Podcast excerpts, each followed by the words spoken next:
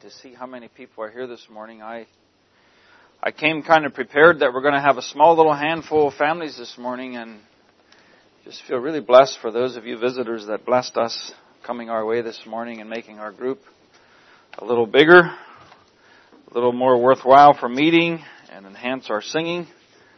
Thank you for doing that. We're glad for your presence here this morning. I noticed that our battery went dead on the clock so we'll just ignore that clock and I'll try to keep an eye on time the best I can. So, all right, why don't we uh, stand and uh, have prayer together?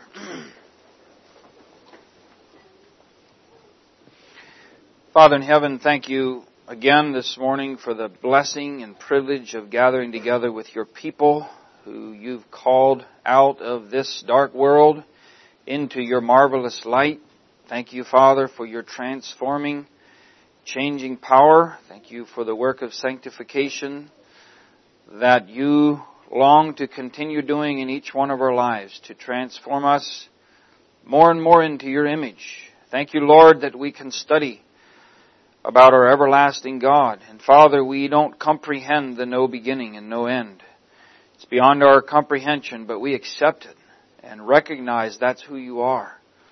You are our creator and you wrote the book. You give us the instructions for life that we are to live by. And Father, we just want to open our hearts up to you in these days that we live in and ask, Lord, that you would take each soul that's gathered together here farther along the journey of life. And Father, that your power could be unleashed in each one of our lives, transforming us more and more into the image of our Lord Jesus, the one who purchased us and redeemed us by your grace and by your mercy to make us your very own, to deliver us from the power and the control of Satan. Thank you for that, Lord. Thank you, Lord, that we can stand together this morning on common ground and look into the faith of Jesus, face of Jesus because of what you've done.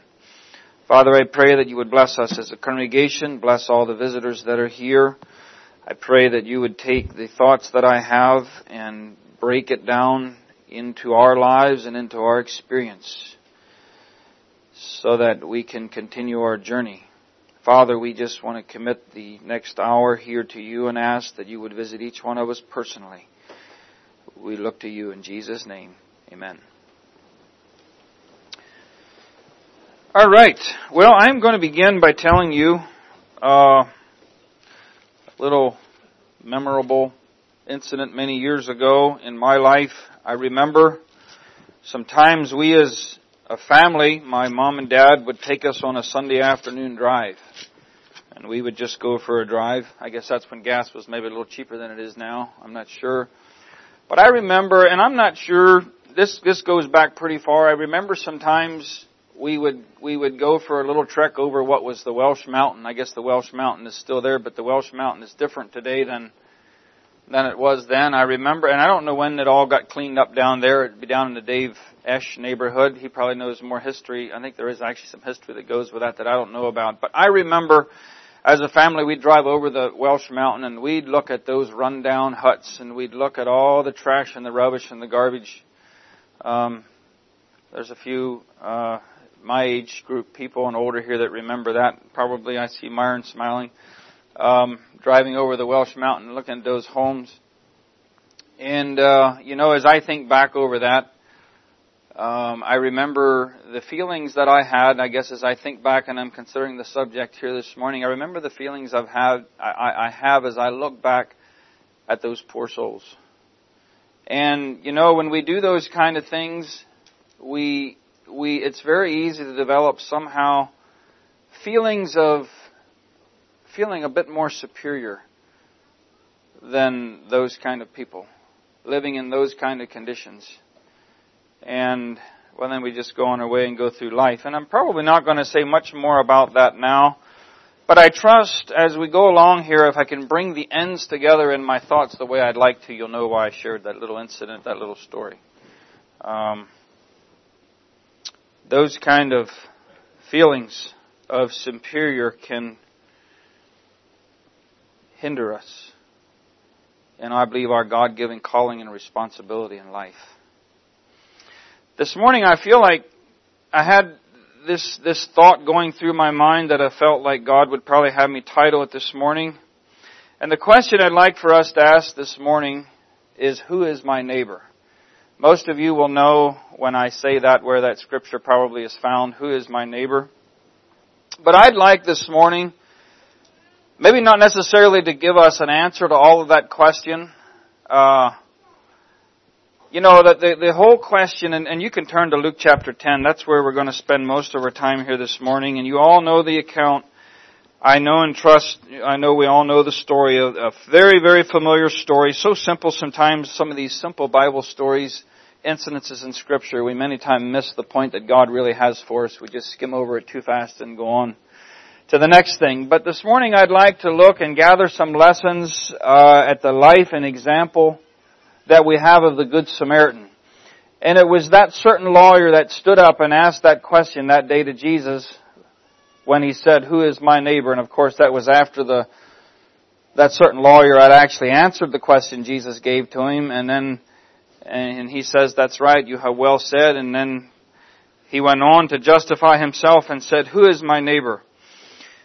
And you know, in the day and the age that we live in, many times I find myself wrestling with that question. And I suppose you could probably look at me and say, well, why do you wrestle with a question like that? Maybe if you would just be doing the will of God, you wouldn't have to wrestle with that question so much. So I suppose maybe to some of us, we wrestle with a question like that too much, and maybe some of us, we don't wrestle with a question like that as much as we should.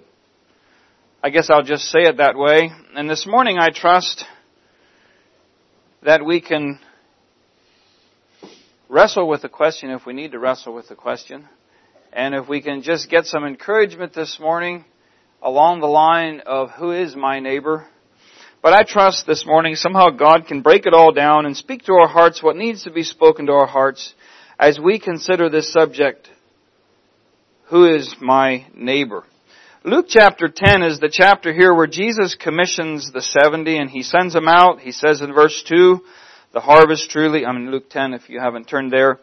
He says in verse 2, the harvest truly is great, but the laborers are few. Pray ye therefore the Lord of harvest that he would send forth laborers in his harvest. And I'm not going to read the end chapter leading up to the account here of the Good Samaritan, but we know he gave them instructions and he sent them out. And then I think down in verse 17, they all come back. The 70 returned. Again with joy saying, Lord, even the devils are subject to us. They return rejoicing. And then he gives them some instruction down in verse 20. He says, Notwithstanding, rejoice not in that the spirits are subject to you, but rather rejoice because your names are written in heaven. And then we come up there to verse uh, 22, 23. 23 it says, He turns to his disciples and said privately, Blessed are your eyes, for you see these things. For I tell you that many prophets and kings have desired to see the things which you have seen and to hear the things that you hear and have not heard them. And I guess I'd like for us just to consider a little bit this morning the blessing that we have of living in the kingdom age that we live in today. The blessing that we have, you know, he says here that there would have been many that would have longed to see the things that you see and hear the things that you hear and to live in the age that you lived in and have not been able. Too many times I think we grumble and complain too much about life that we think we have it rough when we really, really do have it good. We really have it good. And we know this story here. It goes on to say how the lawyer stands up tempting him and says, Master, what shall I do to have eternal life? In verse 25, 26, he said, What readest thou in the law? How readest thou? And he answered and said, and you know, he already knew the answer. This wise lawyer already knew the answer. He says, Thou shalt love the Lord thy God with all thy heart, with all thy soul, with all thy strength, with all thy mind, and thou shalt love thy neighbor as thyself. You know, that was a, the command to love our Lord with our whole heart, soul, mind, and strength is a commandment that we have back in the Old Testament, but I'm not quite sure.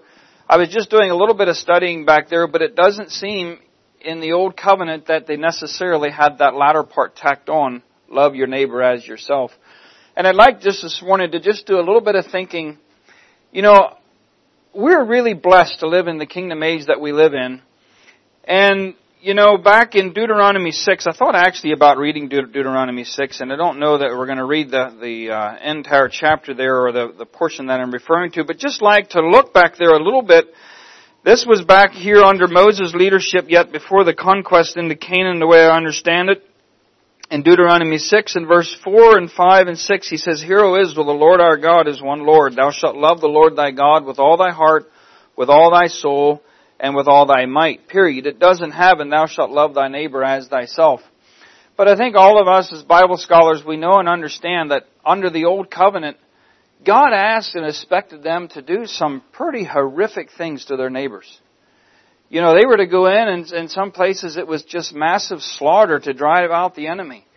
And they weren't commanded back there as I'm understanding it. Maybe some of you Bible scholars can correct my theology later if you feel you need be. But you know, they were instructed to do some some things that almost makes our head spin when we look at how God dealt with his people back there in the old covenant. But today that we know it's all different. They were instructed there that they were to teach diligently to their children, verse 7, talk of them when thou sit in the house, when thou walkest by the way, when thou liest down, and when thou risest up.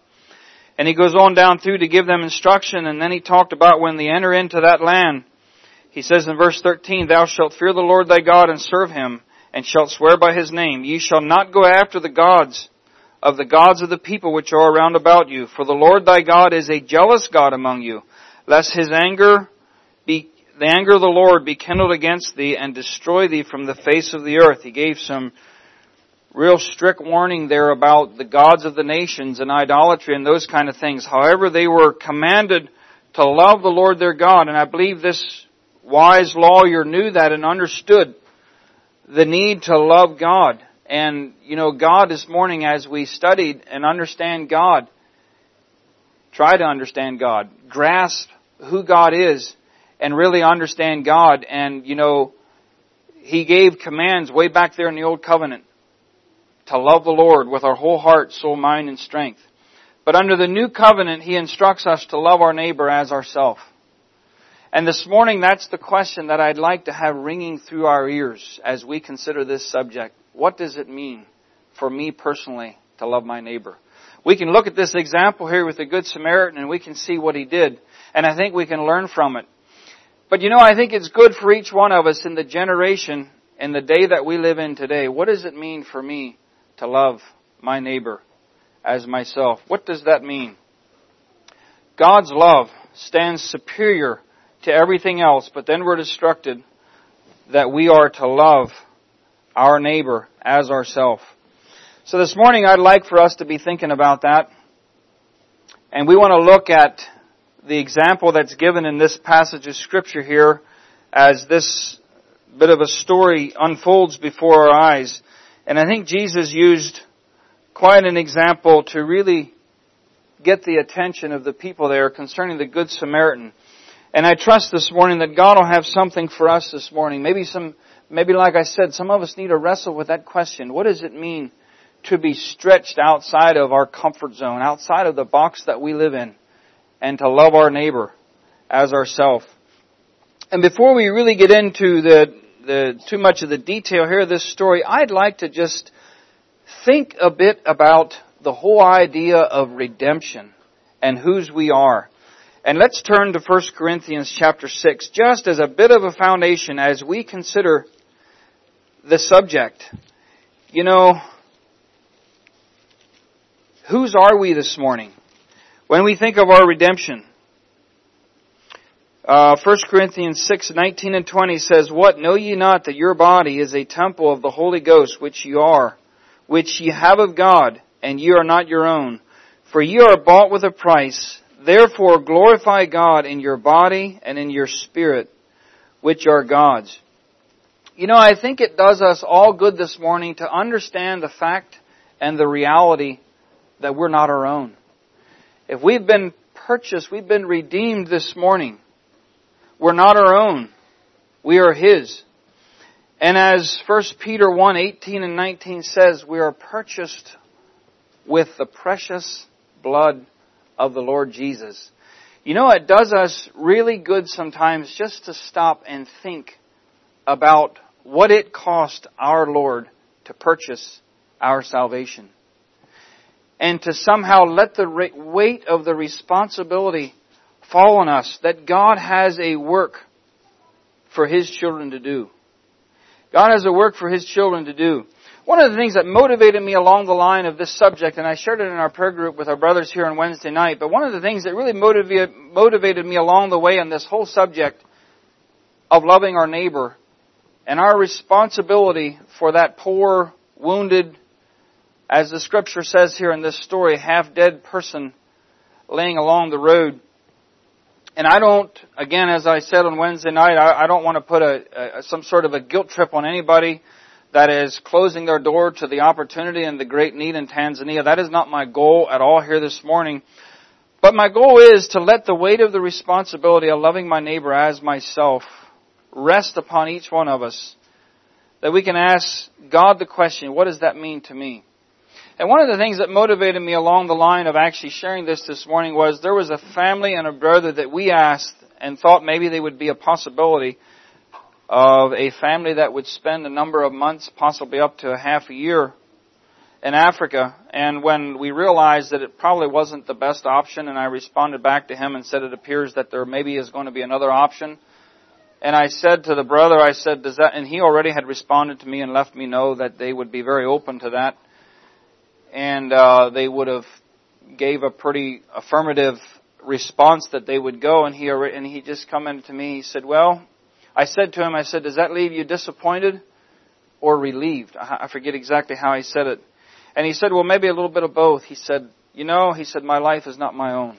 He said, if God wants me to go, he said, I'll go. If he wants me to stay, I'll stay. And I guess I just share all this thing of this whole idea of redemption and our lives being not our own.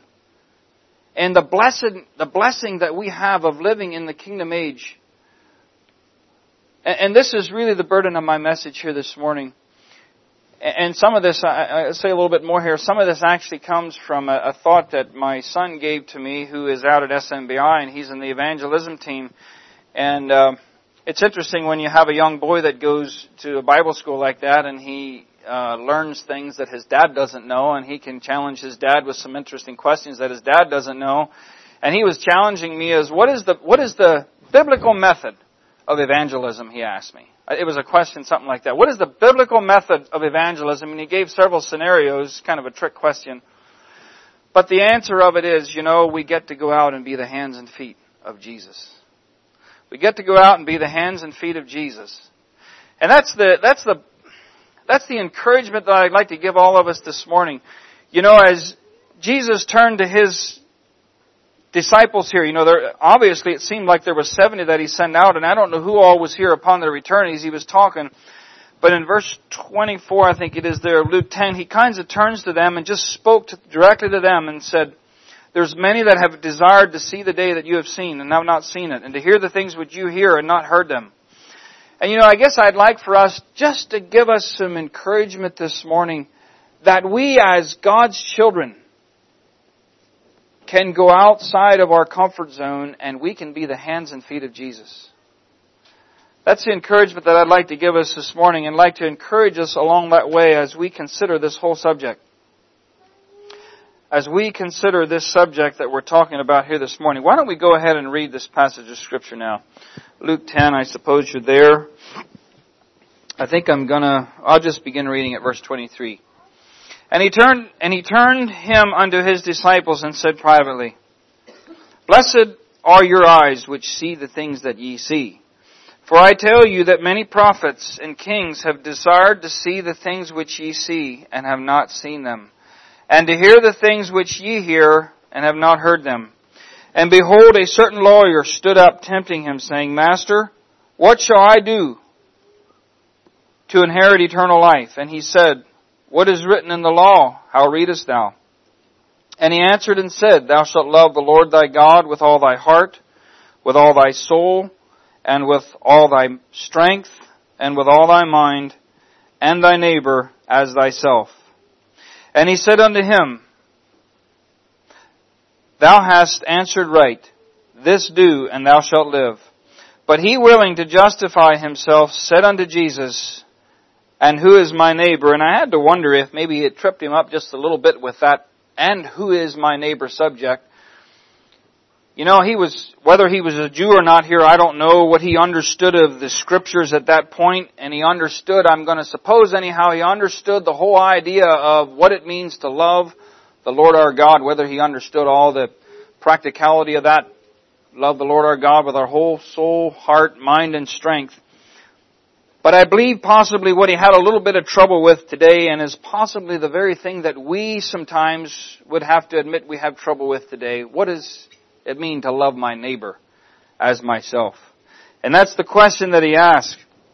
And I think here this morning Jesus just gives us a simple, practical little lesson of what does it really mean to love our neighbor as ourselves. And then he gives this little account that we're all too familiar with. But let's just read over and see what God would have to say to our hearts personally here this morning. And Jesus answered and said, A certain man went down from Jerusalem to Jericho and fell among the thieves, which stripped him of his raiment, and wounded him, and departed, leaving him half dead. And by chance there came down a certain priest that way, and when he saw him, he passed by on the other side. And likewise a Levite, when he was at the place, came and looked on him, and passed by on the other side. But a certain Samaritan, as he journeyed, came to where he was. And when he saw him, he had compassion on him, and went to him and bound up his wounds, pouring in oil and wine, and set him on his own beast, and brought him to an inn, and took care of him. And on the morrow, when he departed, he took out two pence, and gave to them, and gave them to the host, and said unto him, Take care of him, and whatsoever thou spendest more, when I come again, I will repay thee. Now which of these three thinkest thou was neighbor unto him that fell among the thieves? And he said, He that showeth mercy unto him. Then said Jesus unto him, Go and do thou likewise. And I'll leave off reading right there. I got ahead of my notes earlier. I have to find out where I'm at here.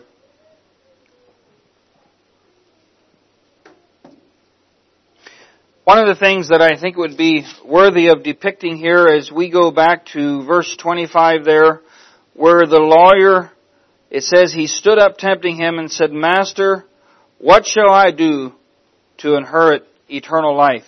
You know, I think it would be good for us just to meditate on that thing a little bit. You know, sometimes we, we refer a little bit too much that, well, salvation is a gift. And truly, salvation is a gift. Salvation is a tremendous gift for us this morning to be received by faith and to accept. It's a tremendous gift of salvation. But you know, I think here this morning as we think about this wise lawyer saying, what shall I do to inherit eternal life? You know, this morning as we consider the whole idea, what I talked about redemption and the the, the tremendous gift that we have of salvation, does not something well up in our hearts, just like it did this lawyer, and say, what shall I do? Not that we have this works mentality that we have to do something in order to maintain our salvation. You know, we have to be careful when it comes to these things. I think that we don't get the cart before the horse. But I believe if we have things in its proper context and we understand this so great a salvation, and we let that love for God well up in us like it ought to well up in us, and we respond somewhat like this lawyer did here, what shall I do? You know, I believe this morning it's right and it's only expedient for us to recommend, uh, recognize that God has a work for His children. And He gives us an example here of what that work is. That work is to love our neighbor as ourself. To love our neighbor as ourself. Verse 28, when he responds, he says, Jesus says to him, Thou hast answered right. This do, and thou shalt live. You know, I probably said it before, but you know, many times I think God's people sometimes get depressed. I believe God's children sometimes get depressed and discouraged because we simply aren't busy about God's business. Do you believe that? That can be a reality sometimes. And you know, I'd just like for us to meditate on that little phrase where he says, this do and thou shalt live. I think probably all of us would have heard that little phrase sometimes where people say, and sometimes they use it somewhat of a mocking way where they'll say to somebody, why don't you get a life? Why don't you get a life? Just get a life. You know, maybe somebody does something that rubs us the wrong way and, and you hear somebody say, well just, just get a life. Well, you know, here I think Jesus is suggesting this is a life. This is a life for his children. He says to him, this do, and thou shalt live. I believe this morning God has a life for his children. And you know, I believe it's safe to say many times God's children, like this man, know what to do, but we, we deny reality. Just like this man says, who is my neighbor? to justify himself. I believe God's children ought to be busy. Who is my neighbor? Many times we can raise that question simply to shirk our God-given responsibility to our neighbor. We're going to move along here to verse 30. You know, this morning as we consider this subject, it has to do with a certain lawyer, it says. It talks about a certain man who fell among the thieves.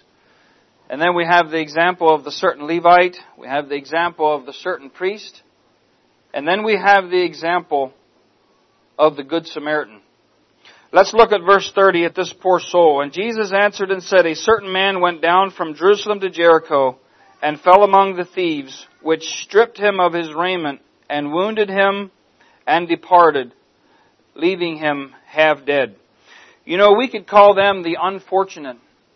Last evening in our family devotions, I got our, our Christian Aid newsletter out and read to the children some of the things that are happening in our world today of the less fortunate. And we could call this man here the less for, fortunate.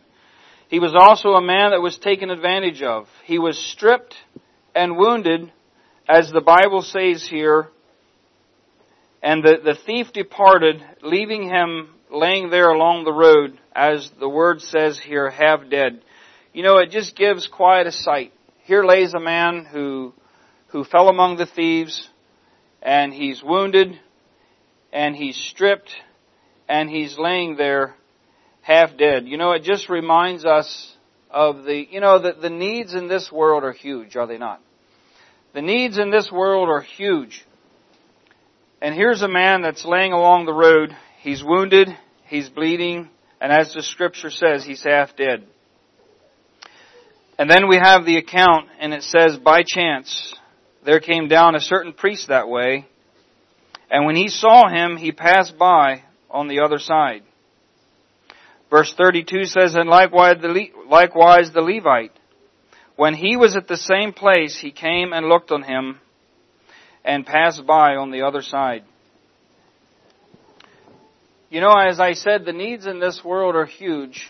And I think all of us, we have many, many ways and methods that we understand and we see the needs that are in the world.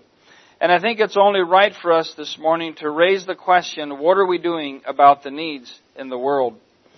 And you know, I don't think it's an accident this morning that God, and I don't know, I think this actually was a literal happening, so it's quite a, a an incident here that really gets our attention. But you know, it was the Levite and it was the priest that were, we could call them God's people of that day.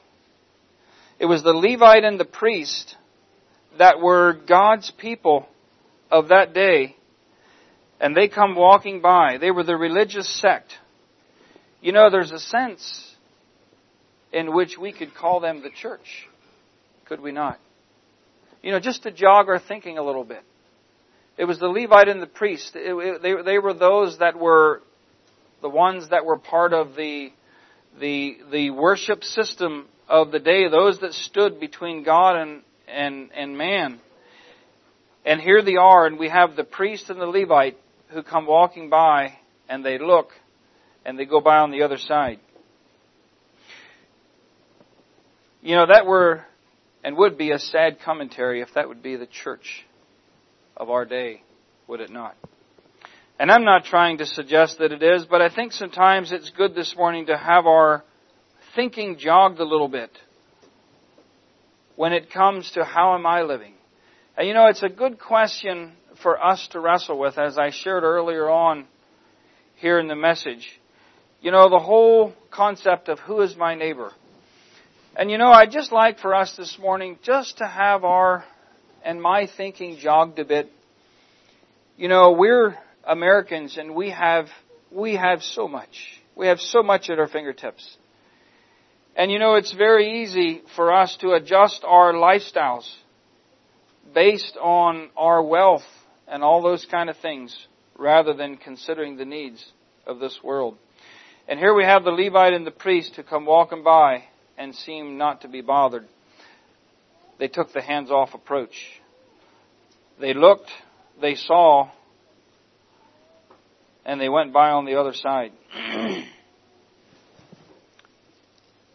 Quite amazing reality for us to consider this morning as we think of this whole subject of who is my neighbor. Now let's consider, on the contrary, the Samaritan. This message this morning is not to make anybody feel discouraged that we're not doing the job, we're not living up to our responsibility. But I think it's good this morning for us to jog our thinking. You know, I realize that we all have different ways of processing things. We all have different ways of looking at the life of this Good Samaritan, and I realized this morning that some of us could look at the Good Samaritan and feel, well, I'm, I passed this person over here and that person over there, I'm not living up to it, and we could actually recoil into discouragement because we're not living up to the example that we have before us here this morning of the Good Samaritan. But I also realize that some of us can become so accustomed to our culture, to our lifestyle, and to our way of living that we can walk by the bleeding and the wounded and the half dead like the priest and the Levite and do nothing. So our encouragement this morning, my encouragement to you this morning and to my own heart this morning is, what am I doing personally to live up to the command that we have here in scripture of loving, first of all, the Lord with our whole heart, soul, and mind and strength and loving our neighbor as ourself. That's my goal here this morning. Let's read 33, 34, and 35 again. But as a certain Samaritan, but a certain Samaritan, as he journeyed, came to where he was, and when he saw him, he had compassion on him, and went to him, and bound up his wounds, pouring in oil and wine, and set him on his own beast, and brought him to an inn, and took care of him. And on the morrow when he departed, he took out two pence, and gave them to the host, and said unto him, Take care of him, and whatsoever thou spendest more, when I come again, I will repay thee. Now I'd like for us this morning to consider the, the Samaritan people, and we know who the Samaritan people were. Most of us, as Bible scholars, realize that it was the Samaritan people that in a sense we could say they were, could we say the scum of society? They were those that were looked down on. They were, well, they were just Samaritans. Now you probably understand why I started off this morning with the story that I did about the Welsh Mountain, the slums over there on the Welsh Mountain. You know, here we have God bringing to our attention that it wasn't the priest and it wasn't the Levite. It wasn't in that day, so to speak, the church, the man that did the outstanding thing. It was supposedly that, well, that person over there. It was the Welsh Mountain slum. In a sense, we could call it that as we consider who they were. You know, one of the one of the main points that I'd like to get here this morning is that whole idea of what I said, that feeling that crept over me even as a little boy, somehow feeling superior to those people over there. But you know, this Samaritan, I think, had no feeling of superiority over this man lying there along the road in the ditch. I believe that this Samaritan could identify with this needy soul. And could we say possibly because he had a right view of himself? You know, I think this morning it's very, very important as we understand the needs of the world and how to reach into the hearts of people when we have a right understanding of who we really are before God. And I'd just like this morning for us to put it in our heart, put it in my own heart. I'm not talking to anybody else but myself here this morning. You know, I think as part of the Plain community and how much I appreciate the Plain community and how much I'm so thankful to be part of the Plain community. And this morning I realized that being part of the Plain community, there's no salvation in being part of the Plain community in itself. But realizing my personal salvation through the Lord Jesus Christ and trust a, a kingdom Christian and the blessing of being part of the Plain community, community is a tremendous blessing. But I also realize that being part of the Plain community can also be very detrimental if we're not careful in our ability to reach out. You know, it can affect our attitude. And this morning I'd like for us to just uh, consider some of those things this morning. What kind of a view do I have of myself?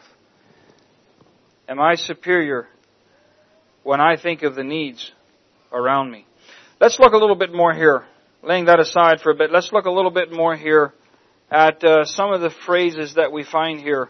In verse 33 it says, But a, a certain Samaritan, as he journeyed.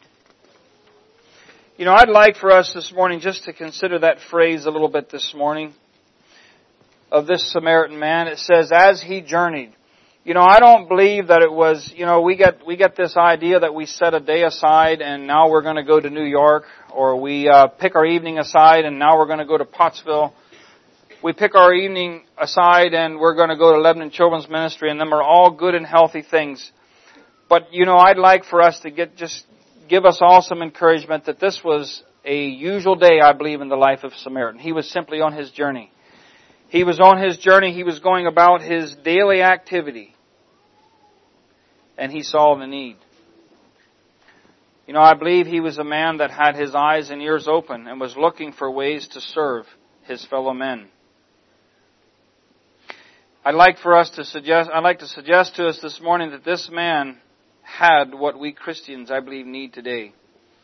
He was looking where he could pour his life out for the kingdom of God. And I'd like to suggest that I think it's the will of God that we can somehow adapt that for our daily life. An ordinary day for this man. And I'd like for us to suggest to us this morning, and not for any of us to, to feel somehow defeated because we're not living up to the life of the Good Samaritan, but you know, I think this morning there would be something here for each one of us as children of God that we can get a hold of. That we actually get. You know, I don't want to, I don't want to by idealism make us feel that we can't reach it because we're probably not living up to what we see here in the life of the Good Samaritan. But for somehow this morning for us to grasp a hold of the fact that we get to be the hands and feet of Jesus. And that we can actually live our lives like that. That's my heart and that's my desire for us this morning. You know, when this Good Samaritan saw him, he did something. He did something. This Good Samaritan did what he could. And it says he looked on him and had compassion on him. You know, that's the very thing that Jesus had when he looked on the multitudes. Scripture tells us that he had compassion. And that's something that is so easily lacking. And I realize in my own heart today. That's something I think we ought to pray for, to give us a heart of compassion like this man had when we see the needs of the world.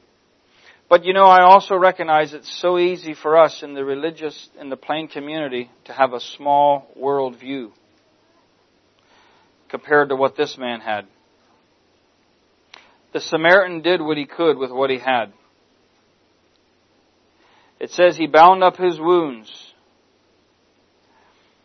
you know, there, we live in a painful, hurting world where there's people that are scarred terribly by sin, and they need to hear, I believe, from God's children. It says he poured in oil and wine. He was willing to share God's love with this man. And you know, not only that, he used the resources that he had. And it says here that he put him on his own beast and took him to an inn and took care of him. He was willing to be used with what he had. And you know, I realize that we live in a world where many will reject God's people. I believe we live in a world where there's many that don't accept God's love, but I also believe that there are those that are open and willing if we'll allow ourselves to be poured out and to love, learn to love our neighbor as ourself. You know, this man was willing to allow his life and his agenda and his plan to be stopped for the sake of this soul. And you know, too often I get the mindset that I don't want my life to be interrupted. And you know, we can't help and we can only imagine some of the things that could have been going on in the priest and the Levites' mind. They had their agenda, they had their places to go, their thing to do, their money to be made, their people to meet. And I realize we all have our responsibilities, and sometimes there's things that we cannot do. But you know, I think this morning it's good for us to have our thinking jogged a bit. I'd like for us this morning to just allow ourselves to be stretched a little bit and allow ourselves to think. You know, all of us have our box around us of what we're comfortable to function inside of us. You know, we do. We have that thing that we call our comfort zone. As long as I can maintain inside of this zone where I'm comfortable, life will go on as normal and things will be good. Right? We all have that. We all have that. And I just think this morning, and I'd like to allow my thinking to be jogged. You know, I think God wants to move His children outside of that which they're comfortable with sometimes. And I'd like to think this morning that the Good Samaritan allowed himself to be moved outside of that. You know, we all have our goals and our ideals and our ideas of what we'd like to do with our time and with our money and with our possessions and all those kind of things. But you know, when we consider the price of our redemption, do we have all those things on the altar for God? Or are we like the priest and the Levite who like to function inside of our comfort zone? You know, this morning I, I would just like for us to just allow ourselves to be stretched a little bit when we think about these things. When we think about our young church experience here at Oasis Christian Fellowship? Are we a people that are actively involved and busy in the lives of others? Or are we wanting to function inside of our comfort zone? You know, this morning it's, it's God's will that we allow ourselves to be stretched. A little bit like the story of the eaglet as we know how that little eagle gets pushed out of the nest and has to learn to fly. You know, some of us need to be pushed, I think, sometimes outside of, of what is comfortable to us. And I'd just like to give us some encouragement this morning that way as we consider these things. One of the verses that I had wanted to look at was James 2. Um, James 2, you can turn there if you wish. You know, here where it's talking about loving our neighbor as ourself in James 2, it actually calls it the royal law. It says, if you fulfill the royal law according to scripture, thou shalt love thy neighbor as thyself, you do well. But if you have respect unto persons, you commit sin and are convinced of the law as transgressors. This morning it calls it there loving our neighbor as ourself. It calls it the royal law. And I'd like to suggest to us this morning that part of the reason I believe why it calls it the royal law is we can be the hands and feet of the Lord Jesus when it comes to loving our neighbor as ourself. A couple other miscellaneous scriptures here to look at. Galatians 5, 13 through 16. Galatians 5, 13 through 16. For brethren, ye have been called unto liberty. Only use not liberty for an occasion to the flesh, but to love and serve one another. For if ye fulfill the royal law in one word, even this, thou shalt love thy neighbor as thyself, ye do well. But if ye bite and devour one another, take heed that ye be not consumed one of another. This I say then, walk in the Spirit, and ye shall not fulfill the lust of the flesh.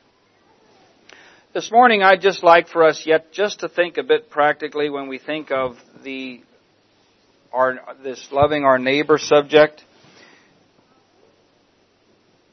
You know, I'd like for all of us just to be able to get a hold of the whole idea of being the hands and feet of Jesus. I know I refer to that from time to time.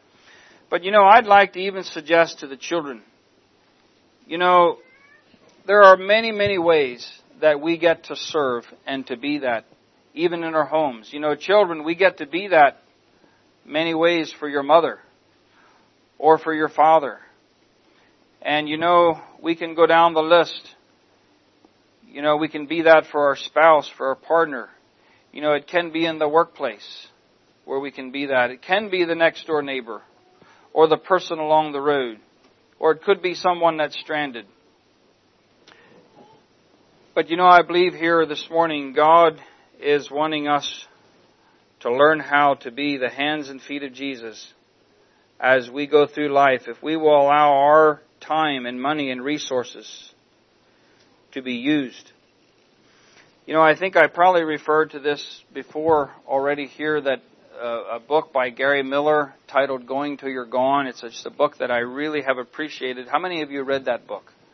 Going Till You're Gone by Gary Miller just really gives us encouragement. You know, many times it's, and one of the, the burdens that he has in that book is how many times when we, we reach the middle age bracket and we start having extra finances around and we don't have some of the financial pressures that we would have had when we were younger. And you know, it's very easy to just be, become you know, use our money for ourselves and become very selfish living rather than pouring ourselves out for the kingdom of God. Do I have a heart for people? I would like this morning to conclude just by reading Matthew 25. Matthew 25, and this is a familiar scripture to us here this morning, but uh, I'd like to just read it and Consider it as we read over Matthew 25, beginning at verse 31. It reads here, When the Son of Man shall come in his glory, and all the holy angels with him, then shall he sit upon his throne of his glory, and before him shall be gathered all nations, and he shall separate them one from another, as a shepherd divideth his sheep from the goats. And he shall set the sheep on his right hand, and the goats on the left. Then shall the king say unto him on his right hand, Come ye blessed of my father, inherit the kingdom prepared for you from the foundation of the world. For I was an hungered, and ye gave me meat. I was thirsty, and ye gave me drink. I was a stranger, and ye took me in. Naked, and ye clothed me. I was sick, and ye visited me. I was in prison, and ye came unto me. Then shall the righteous answer him, saying, Lord, when saw we thee hungered, and fed thee, or thirsty, and gave thee drink? When saw we thee a stranger and took thee in, or naked and clothed thee? Or when saw we thee sick or in prison and came unto thee? Then shall the king answer them, Verily I say unto you, insomuch as ye have done it unto one of the least of these my brethren, ye have done it unto me. Then shall he say to them on the left hand, Depart from me, ye cursed, into everlasting fire, prepared for the devil and his angels. For I was an hungered, and ye gave me meat. I was thirsty, and ye gave me drink. I was a stranger and ye took me in, naked, ye took me not in, naked and ye clothed me not, sick and in prison and ye visited me not. Then shall they also answer him saying, Lord, when saw we thee in hungered, or athirst, or stranger, or naked, or sick, or in prison, and did not minister to thee? Then shall he answer them, saying, Verily I say unto you, insomuch as ye done it not unto the least of one of these, ye did it not to me. And these shall go away into everlasting punishment, but the righteous into life eternal. I trust as we read scriptures like that, it can just develop in our heart a burden and a passion for us to think outside of our comfort zone and to think outside of the box that's comfortable to us. And I trust this morning, as we consider these things, we'll all go from here and ask ourselves the question that he asked, and that is, who is my neighbor? And you know, I trust this morning that we can wrestle with that question if we need to wrestle with it. That God will enable us this morning to do like he instructed there in verse 37 of uh, of Luke, where he he told the uh, he told the wise lawyer, he said, "Go and do thou likewise." And I think that would be the heart of God for His children this morning as we consider the privilege that we have of being the hands and feet of Jesus. God bless you.